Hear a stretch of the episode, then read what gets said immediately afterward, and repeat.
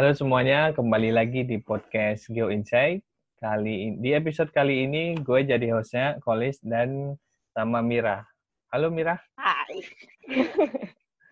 Ya, dan kita punya segmen baru nih Mir, ngobrol bareng uh, C E O. Ya, dan uh, buat per, C E O Talk pertama ini kita udah kedatangan tamu spesial C E O uh, di bidang uh, oil and gas, uh, perempuan. Nggak banyak C E O uh, perempuan di bidang oil and gas. Seorang wanita. Ya. Ada, tapi ada. tapi ada, ya, ya. Ada. Nah, ini buktinya, ini salah satu bukti. Kita sambut uh, Mbak Rosi. Halo Mbak Rosi. Sama Mira, thank you ya udah invite di kebosanan W F H. Jadi buat teman-teman pendengar podcast Geo Insight, uh, Mbak Rosi ini, uh, Mbak Rosi Purnamasari ini C E O-nya P T R D A, Rothschild Data uh, Analis. Nanti kita akan ajak ngobrol R D A ini apa sih dan uh, sosok Mbak Rosi sebagai C E O-nya itu uh, gimana gitu. Ini uh, ngomong-ngomong R D A ini Mbak, Rothschild Data Analis, ini ada maknanya nggak sih namanya ini Mbak? Uh, kalau dari nama sebenarnya bisa ditebak loh, Rothschild itu Jal- tapi kalau jalan. uh, jalan dan jalan yang banyak gitu ya pakai yeah, S, yeah. Uh, jamak ya, terus hill itu kan bukit ya, mm-hmm. Jadi sebenarnya inspirasinya mau cari-cari nama yang pokoknya depannya harus nama saya gitu, tapi kan nggak mungkin ya. Tete Rosi gitu. Menarik loh. Menarik ya, belum ada. Nanti dikira toko bunga atau floras aja. Jadi jalan berbukit ini apakah emang, wah kayaknya nanti jalannya untuk menuju kesuksesan nih penuh dengan uh, lika-liku. Kejutan, lika-liku gitu. Pasti, pasti. Jadi sebenarnya uh, hill tuh itu saya uh, mungkin mindsetnya sama sama yang lain ya. Kita kan pengennya di atas gitu ya. Pengennya yeah. achievement-nya tuh pasti di atas, bukan di bawah gitu. Yeah. Achievement kita tuh menanjak terus, entah itu jalannya lurus, entah jalannya berliku-liku. Uh, tapi kita sama nih, uh, visi-misi kita harus sama, dan uh, achievement kita mesti sama. Kita maunya menanjak ke atas, bukan uh, jatuh ke jurang atau tergelinding di uh, jalanan gitu. Jadi kita pengennya berliku-liku dan menanjak sampai ke puncak uh, bukit itu. Oke, oh itu nam- dari namanya aja udah visioner banget ya. Amin, amin, amin, amin, amin. Ini ruang lingkup bisnisnya apa aja ya, Mbak Rosi? Ruang lingkup masih by background ya, jadi uh, saya sih lebih uh, confident sama sesuatu yang udah pernah saya kerjakan sebelumnya. Minimal lima puluh persen saya udah ngalamin lah gitu. Jadi kalau dulu fresh graduate kan kita... Uh, apa aja kita kerja ya, harusnya yeah. sama lah ya mindsetnya, apalagi posisi saya dulu kan dua ribu, dua ribu empat, dua ribu empat itu umur dua puluh empat tahun saya baru lulus, anak-anak sekarang mungkin dua puluh satu juga udah lulus ya, udah cukup, udah cukup, udah cukup matang banget ya, yeah. Nah kan harus, harus kerja nih, jadi ya apa aja kerjaan, dan masih lingkupnya di oil and gas, pasti saya terima gitu. Nah okay. Waktu itu lulus, Uh, belum wisuda, saya udah kerja dengan gaji yang saya nggak tahu juga ya, gaji U M R Jakarta waktu itu berapa, tapi uh, saya sebut aja ya biar surprise ya. Boleh, boleh, boleh Mbak. Okay. Ya biar jangan kaget. Dua setengah juta, dua setengah juta, dua ribu empat. dua ribu empat ya. Uh, ya. Setengah juta. Jadi okay. uh, dan itu udah senang juga gitu, maksudnya. Saya pikir dengan uh, belum kerja, teman-teman banyak yang lebih lulus duluan dan belum kerja, gitu saya udah kerja, ya dua setengah juta, it's okay lah, saya start aja dulu, gitu. Mm-hmm. Dan uh, prosesnya juga gampang, by interview doang, onsite, dan ya udah kerja kerja onsite. Ya, Holis pernah ngerasain nggak namanya kerja onsite kayak apa? Iya, pernah Mbak. Kemarin aku onsite di aset satu. Oke, itu kan banyak waktu luang ya. Iya, benar banget. Gitu dia. Iya, gitu. Oke. Okay. Startnya dari situ. Uh, satu tahun dua tahun pertama sih masih happy ya, namanya baru kerja gitu. Tapi itu selama-lama kok kok gini-gini aja, ternyata kerja cuma gini gitu, banyak waktu luangnya.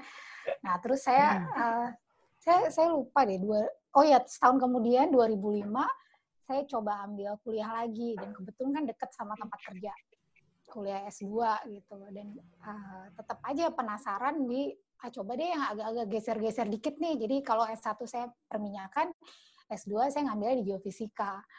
Geofisika reservoir, judul belakangnya kan reservoir nih. Nah, saya salah satu yang terjebak gitu ya. Oh, reservoir itu ternyata bukan perminyakan, itu benar-benar benar-benar geoscience ya. Di U I ya, Mbak ya? Mbak Rosi di, di U I ya? Iya, iya, benar-benar benar. Di U I, dan yang teman-temannya semua udah pintar-pintar gitu ya.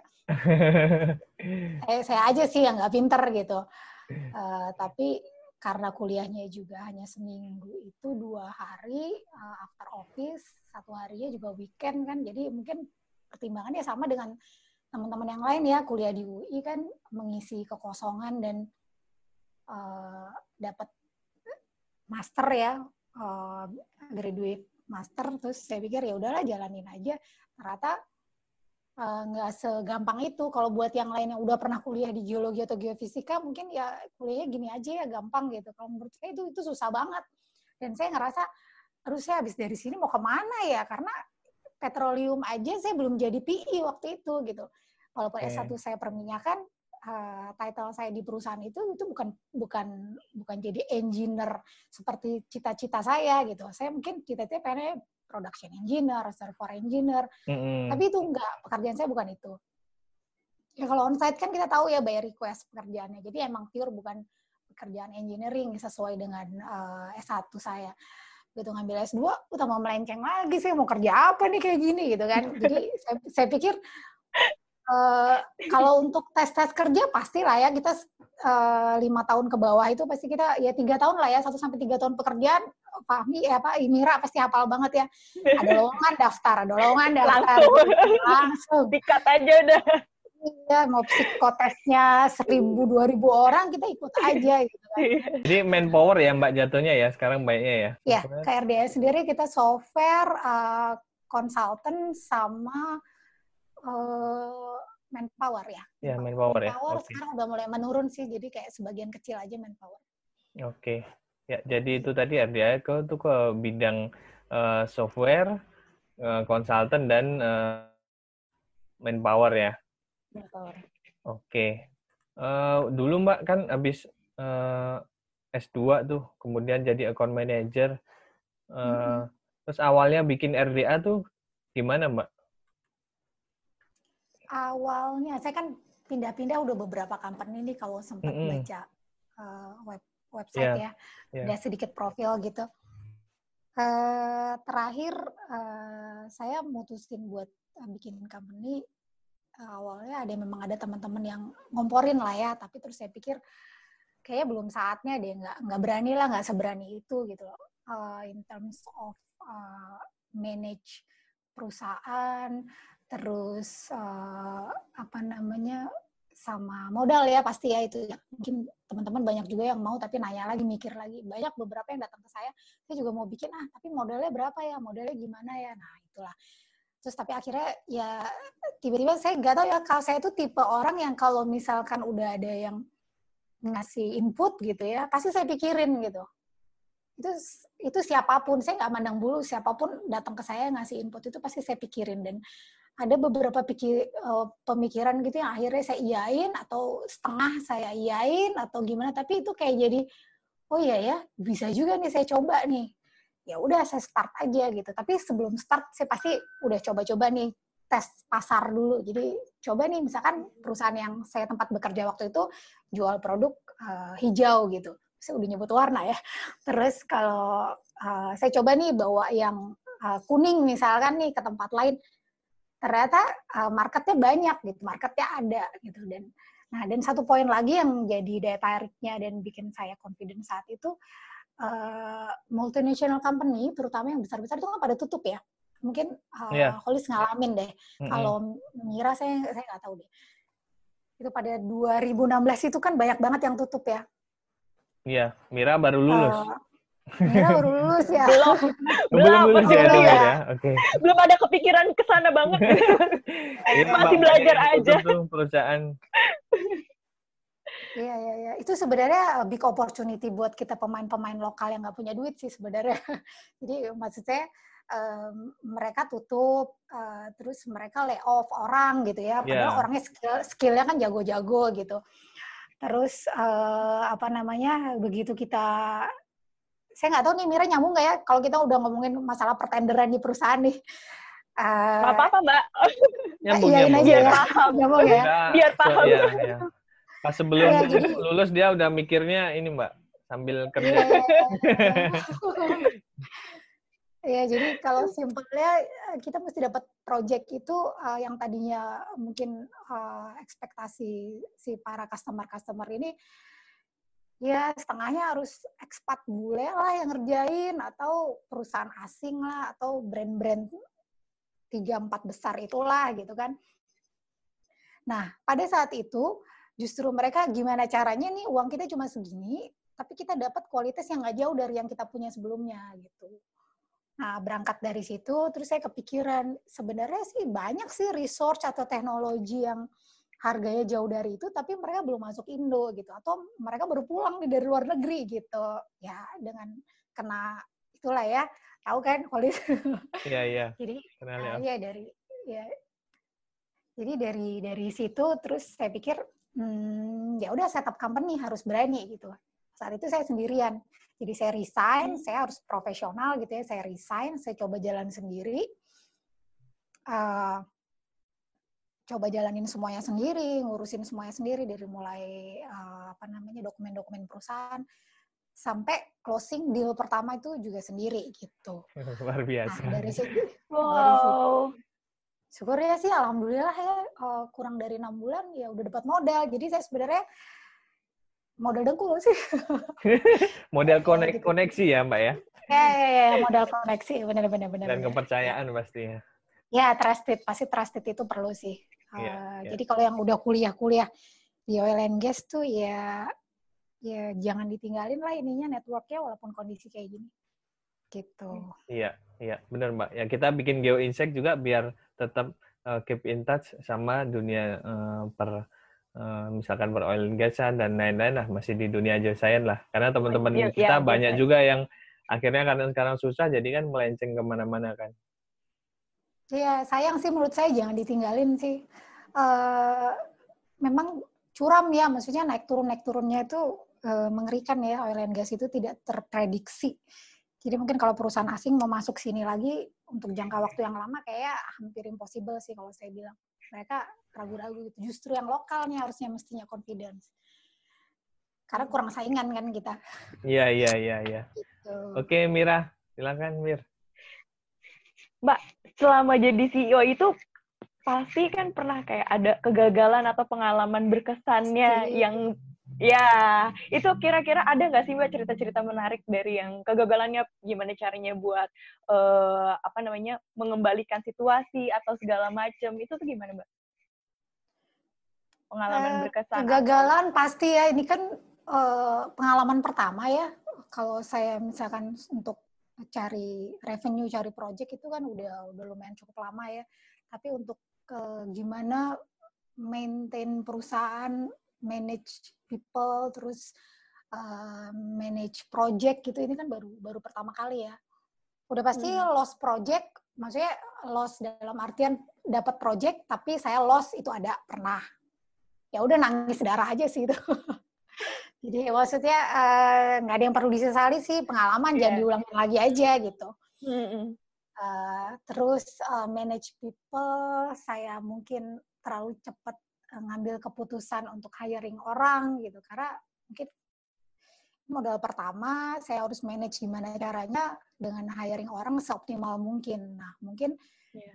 uh, pada waktu itu saya pola pikirnya, mindsetnya masih di Western company ya, yang kayaknya uh, ya kita interview, hire, kerja gitu. Padahal sebenarnya saya as owner gitu kan, saya harus gimana caranya ini uang mesti cukup nih, kalau seandainya kita nggak dapat proyek dalam waktu satu tahun, dua tahun ke depan gitu. Nah, itu itu saya ada kesalahan dari situ gitu. Satu dua tahun pertama saya bisa bilang itu itu bukan ya, satu tahun pertama itu hanya enam bulan, oke, dua dua tahun dua eh sorry tahun kedua tahun ketiga itu masih banyak belajar lah, kegagalannya itu dua itu tadi lah.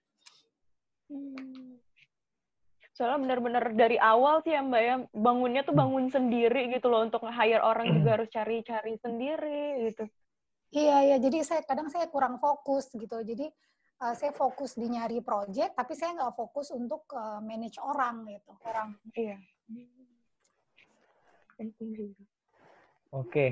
Uh, Mbak, itu kan tadi kalau apa uh, hire orang, kalau dulu kan berarti karena resource-nya banyak ya.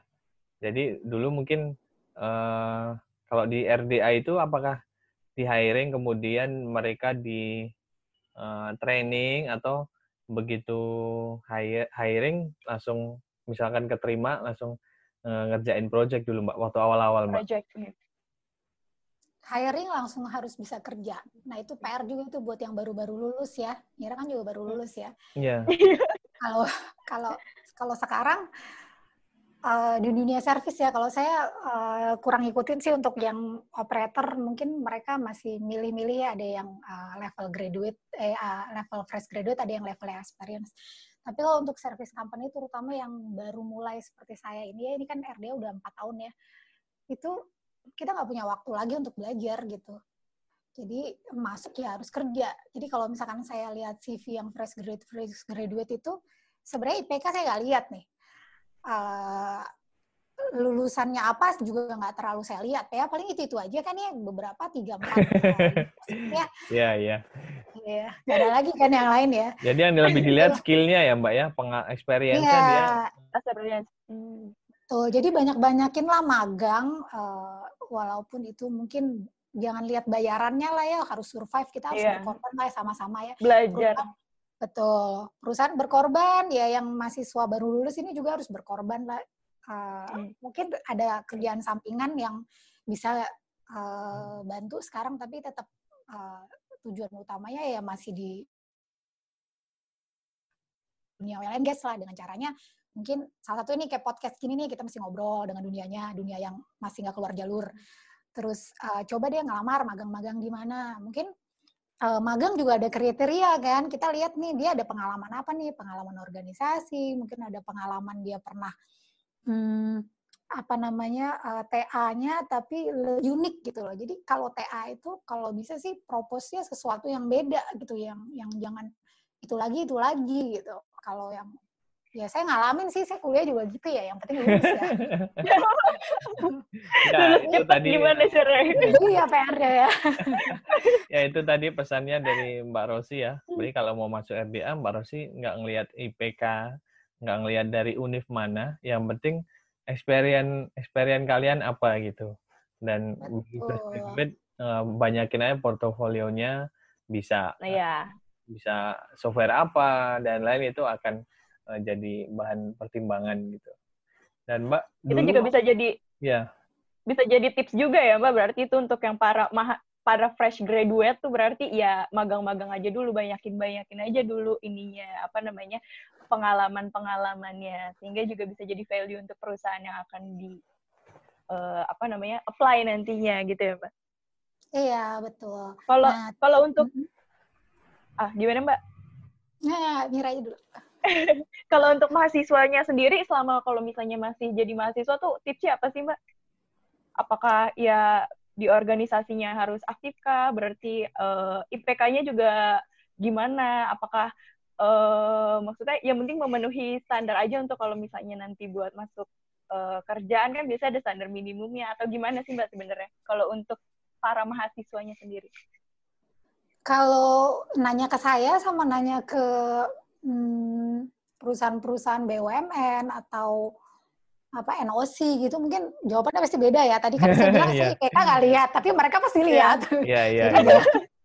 Ini referensi yang agak melenceng aja. Maksudnya kalau dari uh, mm-hmm. pengen mencoba uh, dunia yang berbeda gitu ya. Uh, kalau saya pikir sih I P K tinggi, terus uh, lulus cepat, itu udah banyak ya kayaknya ya.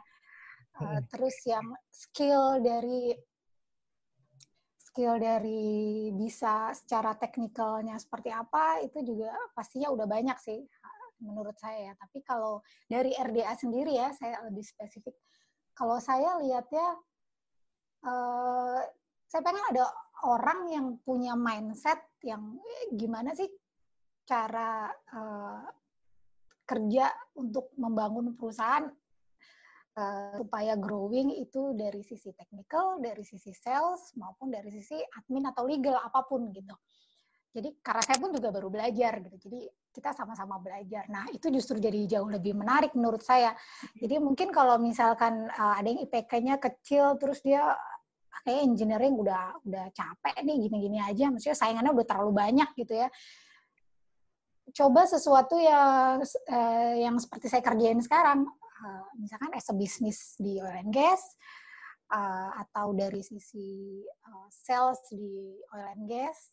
Kalau saya mungkin lebih ke software, ke project, tapi dari bisnis yang berbeda.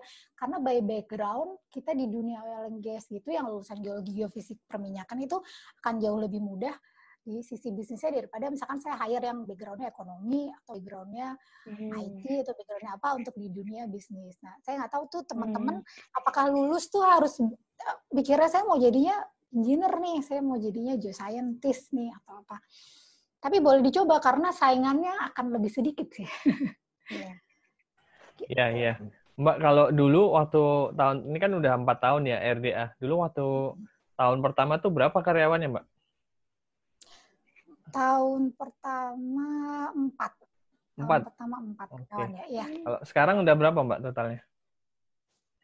Sekarang yang permanen itu kita di kantor, di main office itu ada sepuluh, kita on-site itu, kalau on-site itu kan naik turun ya, tiap dua tahun hmm. pasti kita uh, mau ambil project-nya atau hmm. enggak gitu, tender hmm. ulang lagi.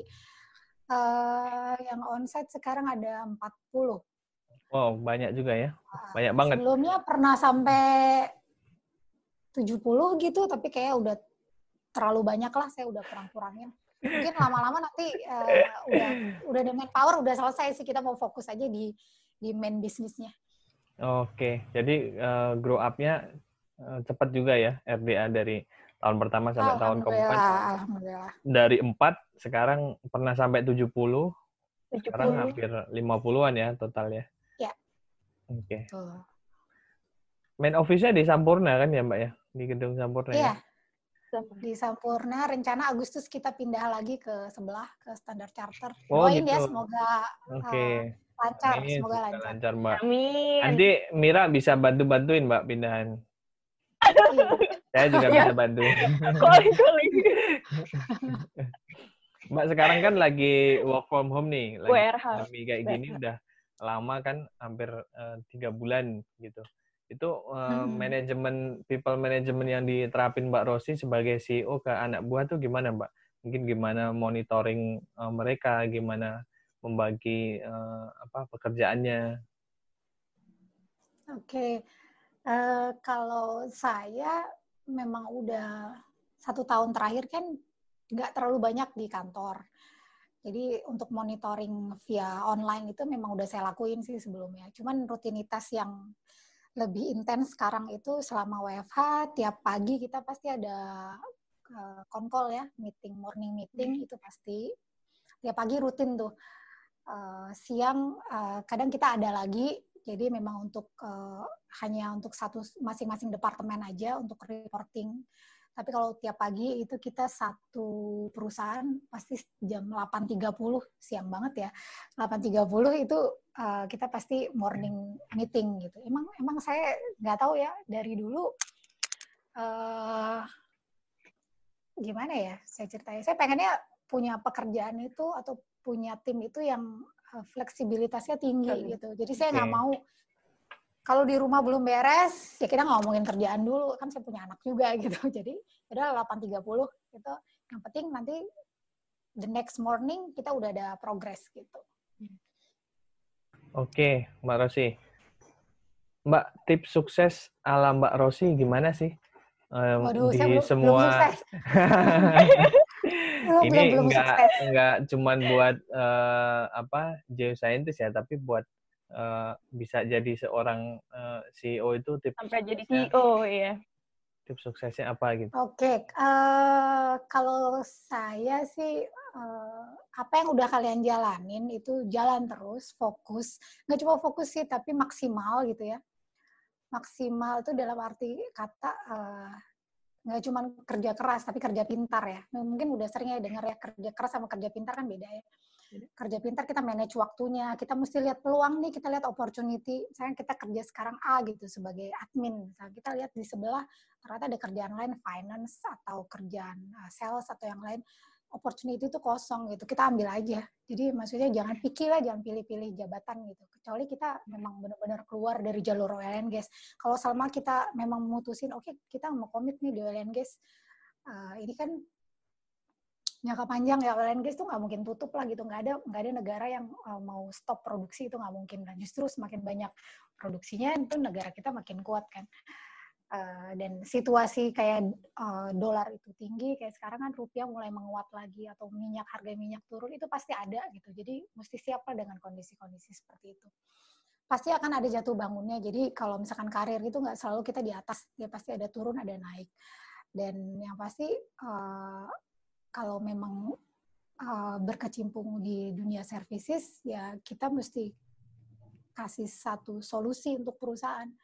Jadi kita mesti aktif, kita kasih solusi, dan uh, apa namanya, kita harus pintar-pintar ngelihat peluang ya, opportunity, uh, ada apa aja ya kita kita jalanin gitu. Jadi dan yang pasti ke, kalau mau melenceng lagi ke dunia bisnis ya harus risk taker sih. Karena risk taker itu uh, kita nggak cuman mikirnya Uh, apa kita harus ngambil keputusan hari ini, kadang saat itu juga kita harus ngambil keputusan, dan kita harus berpikir kalau kita salah ambil keputusan keputusan kita harus ngapain. Itu itu pasti pasti udah terus ada di di, di mindsetnya gitu. uh, jangan jangan takut sih, jangan takut ngelangkah sih, jalan aja terus, dan uh, diniatin benar-benar. Jadi karena semua masalah itu semakin banyak kita pikirin, semakin cepat selesai, semakin ada solusinya gitu. Oke. Okay. Dan mau memulai ya Mbak ya, intinya ya. Pasti harus ya. Memulai, harus ya pasti bisa lah. Fresh-fresh graduate sekarang kan udah pintar-pintar ya. Amin. Oke Mira, lanjut Mir. Skill-nya udah banyak. Mbak kalau untuk uh, apa namanya habit sendiri, biasanya Mbak tuh punya kebiasaan apa sih yang diterapkan di kehidupan sehari-hari? Membaca kah atau apa Mbak? Habit Mbak? Saya itu orangnya nggak punya hobi sebenarnya, itu yang makanya saya sayangin, saya sayangin banget gitu. Jadi kalau punya waktu kosong itu ya saya sama anak-anak gitu. Tapi nanti kalau anak-anak udah gede juga saya nggak tahu masih saya mau nempel terus. Gitu. ya, ya benar-benar itu yang saya saya sayangkan sih sebenarnya. Banyak ya di masa-masa kecil, masa-masa muda tuh yang saya mikir sayang banget ya saya nggak bisa main alat musik, saya nggak punya hobi olahraga, nggak punya apa. Olahraga ada, tapi bukan suatu games yang misalkan pinter bulu tangkis nih, bisa main basket nih, bisa berenang nih, jagoin itu, saya nggak ada gitu. Jadi, nah baca buku tuh juga, kalau orang-orang kan banyak bilang ini banyak uh, baca buku, banyak wawasan gitu ya. Seharusnya begitu, kalau saya sih wawasan, mungkin karena nggak hobi ya, jadi kayak mungkin masa-masa kecil saya kalau bisa diulang, banyak yang perlu diperbaiki sebenarnya.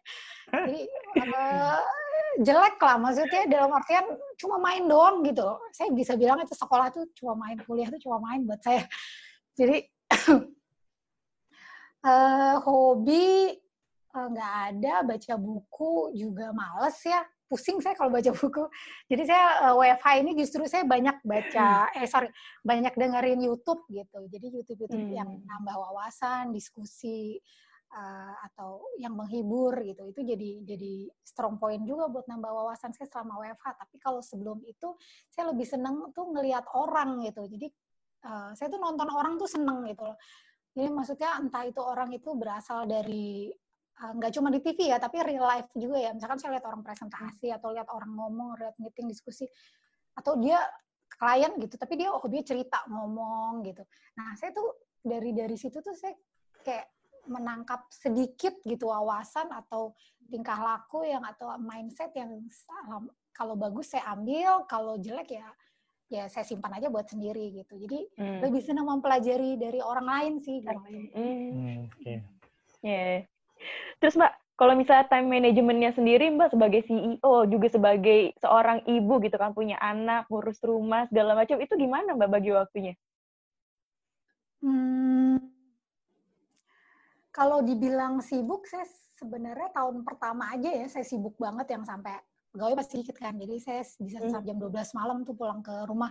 Itu pengorbanan ya, saya pikir tahun pertama, tahun kedua pengorbanan. Karena saya harus ajarin pegawai yang belum pernah kerja gitu. Jadi saya mau make sure okay. uh, uh, mereka itu bisa, apalagi kalau udah mulai submit tender ya, saya harus temenin bener-bener sampai malam gitu. Tapi setelah itu udah masuk tahun ketiga, tahun keempat, saya udah mulai percayain nih sama mereka. Jadi justru uh, banyak waktu luang itu ya dari tahun ketiga dan keempat, ya dua tahun ini saya sebenarnya banyak waktu luang gitu. Lebih lebih enak sih sebenarnya. Uh, tapi dari situ uh, itu hanya secara physically ya waktu luang. Tapi secara pikiran mau saya cuti lagi liburan atau lagi di sekolahan pun itu kerjaan nggak pernah saya nggak monitor. Jadi kalau teman-teman di sini bilang, ya lu lagi di Bali, tapi rasanya di sini gitu. Jadi kayak saya justru lagi liburan lebih intens uh, jadi oh, monitor gitu. monitor mereka ya. Jadi udah udah terbiasa okay. mungkin ya.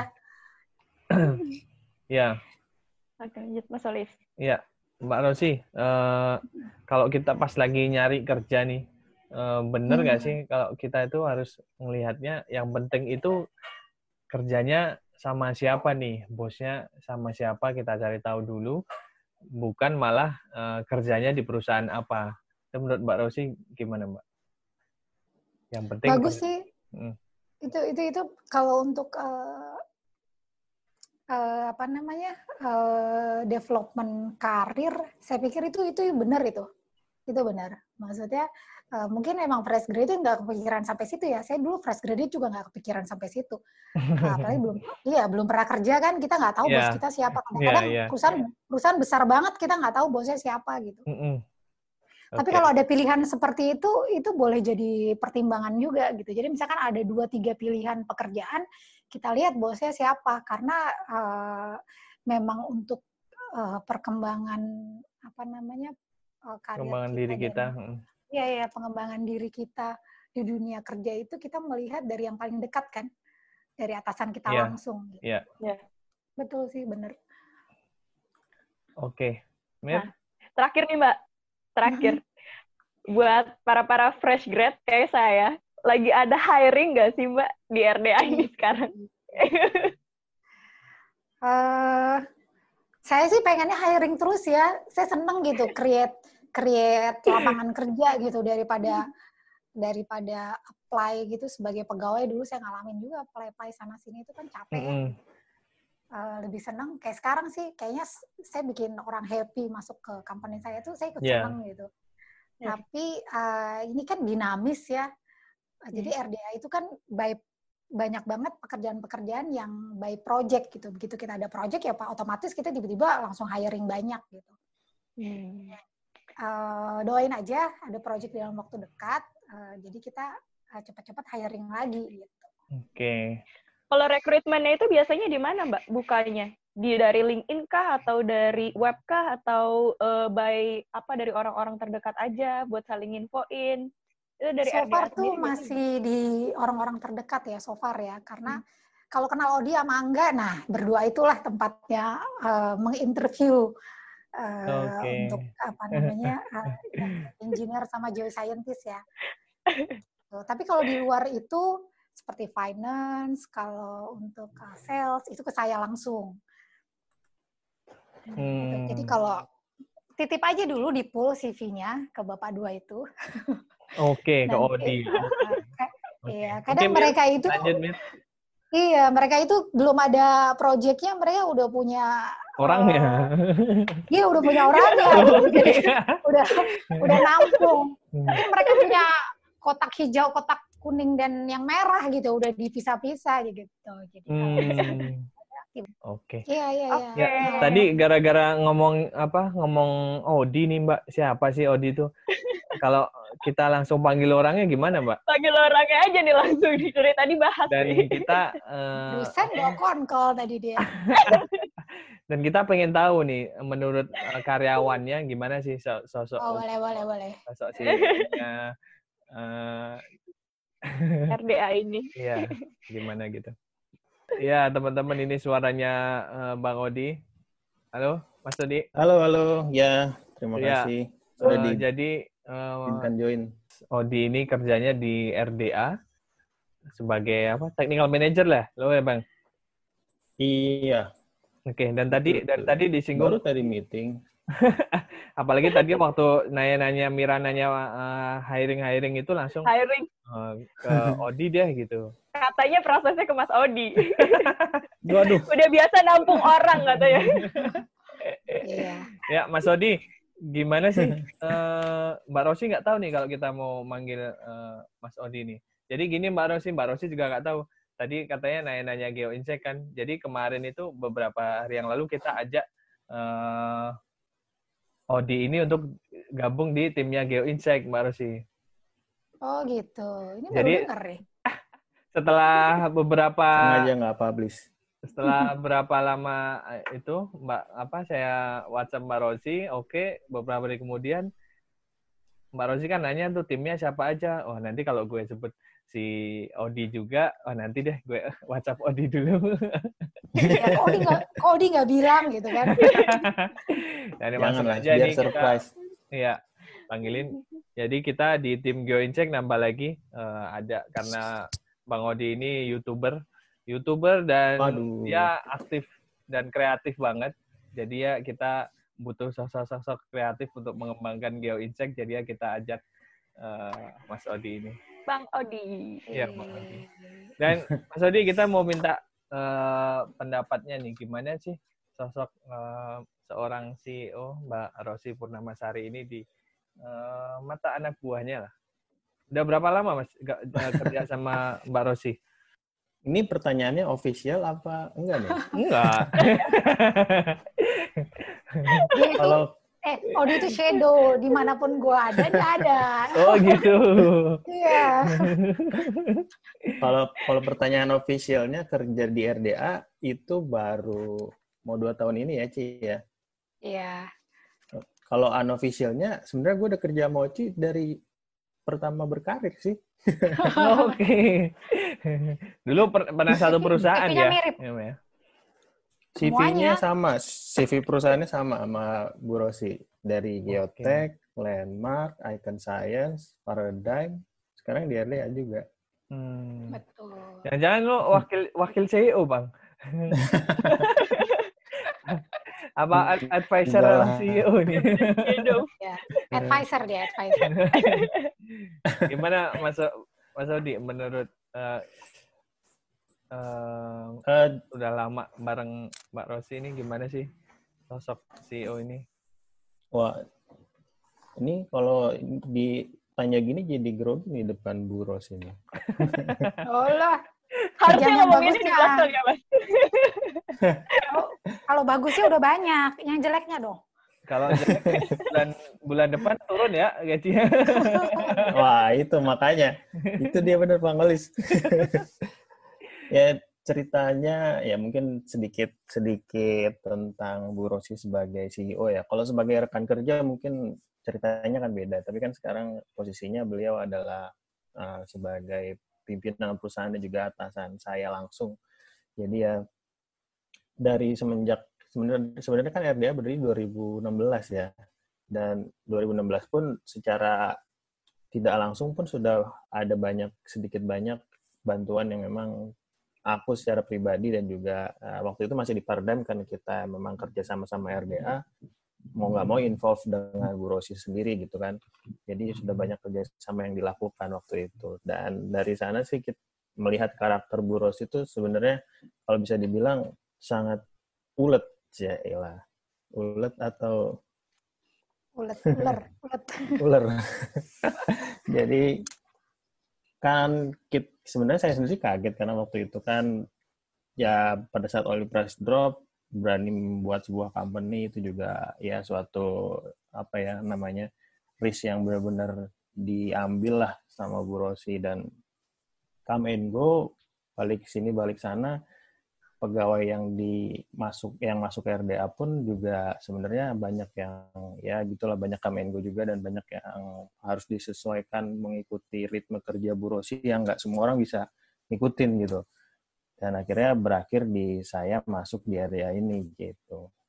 Kalau secara secara profesional Bu Rosi sangat sangat old sekali lah, karena kita tahu untuk mendobrak market yang lagi susahnya kayak gini tuh susah, itu tuh effortnya sangat tinggi sekali, dan ya kita yang di bawah mau nggak mau harus ngikutin larinya beliau gitu kan. Mm-hmm. Pekerja jadi keras ya. Emang ya. ya ya mungkin karena sudah nature di services, karena aku juga dari dulu di services sudah tahu juga ya, beda mungkinnya dengan nature di real company, aku juga nggak tahu. Jadi ya kerja keras lah intinya gitu. Jadi kalau di R D A itu standby tidak harus jam kerja, tidak harus hari kerja. Okay. Gue malah jarang di kantor ya. Jarang. Bu Rosi mah jarang di kantor. Langsung instruksi. Di ini ini oh siap ya berangkat.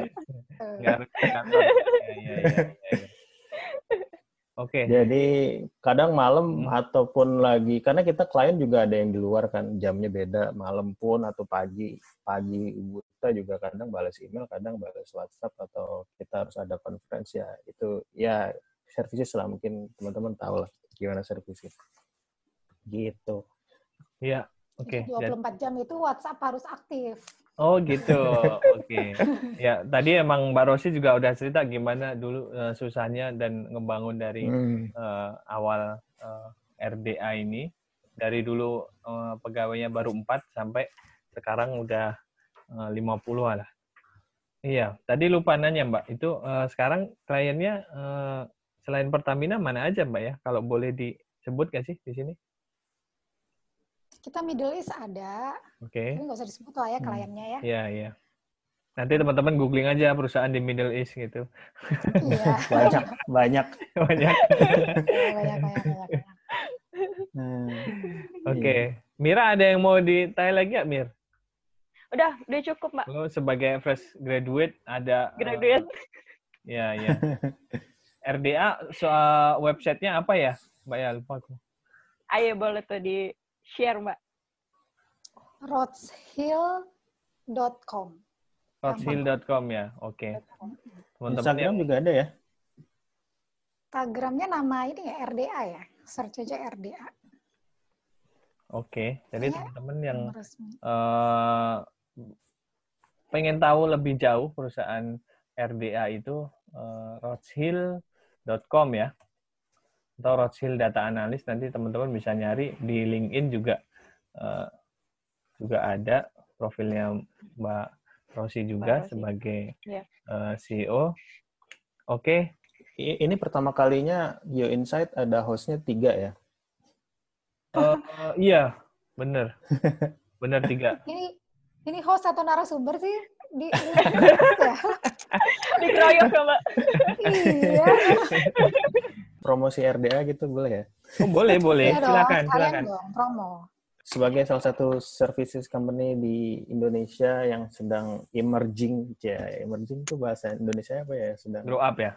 Kembang. Grow up lah. Ya, ya kita kita banyak menyediakan services-services, baik itu uh, konsultansi dari mulai dari mulai G and G sampai production, terus ya kalau memang butuh software, kita juga salah satu agent untuk berbagai software principal. Nggak tahu, mungkin tadi udah jadi share ya. Tadi jadi, belum terlalu di-highlight sih di situ. Nah, jadi kalau butuh software yang berkaitan dengan G N G atau drilling, ya bisa hubungin saya, mungkin kalau yang kenal, atau mungkin bisa hubungin Bu Rosi. Dan juga uh, kita lagi banyak mengerjakan test line sekarang untuk reprocessing, baik itu three D ataupun two D. Jadi ya kalau memang targetnya nggak terlalu gede-gede banget, ataupun hanya butuh enhancement untuk beberapa seismic area, kita siap. Gitu. Hmm, ya, ya. Oke. Oke, teman-teman uh, GeoInsight, jadi itu tadi uh, profilnya R D A, profilnya dari uh, C E O R D A, Mbak Rosi, dan teman-teman udah tahu uh, bisnisnya R D A uh, seperti apa, dan teman-teman geoscience khususnya pasti uh, harus tahu R D A R D A ini, karena mereka uh, sering buka uh, lowongan kerja dan bisa nitip ke Bang Odi ini. Dan buat yang punya kerjaan uh, apa di kantor-kantornya yang butuh uh, manpower, yang butuh consulting, nanti bisa uh, bisa menghubungi R D A ya nanti Mbak Rosi. Ya. Iya. Ini sebagai sebagai host Geo Insight boleh promo juga dong. Boleh, boleh. Ya, jadi jangan lupa di di follow, kita punya Instagram ya, Liz ya, Mir ya. Oke. Okay. Oh iya. Oh iya benar. Kita punya. Ya, terima kasih buat pendengar uh, di Spotify, Apple Podcast. Jadi kalian bisa lihat juga di YouTube, searching Geo Insight uh, I D. Yep. Kemudian kita ada uh, Instagramnya juga at, at Geo Insight uh, Geo Insight I D. At Geo Insight I D. Kemudian bisa follow di situ.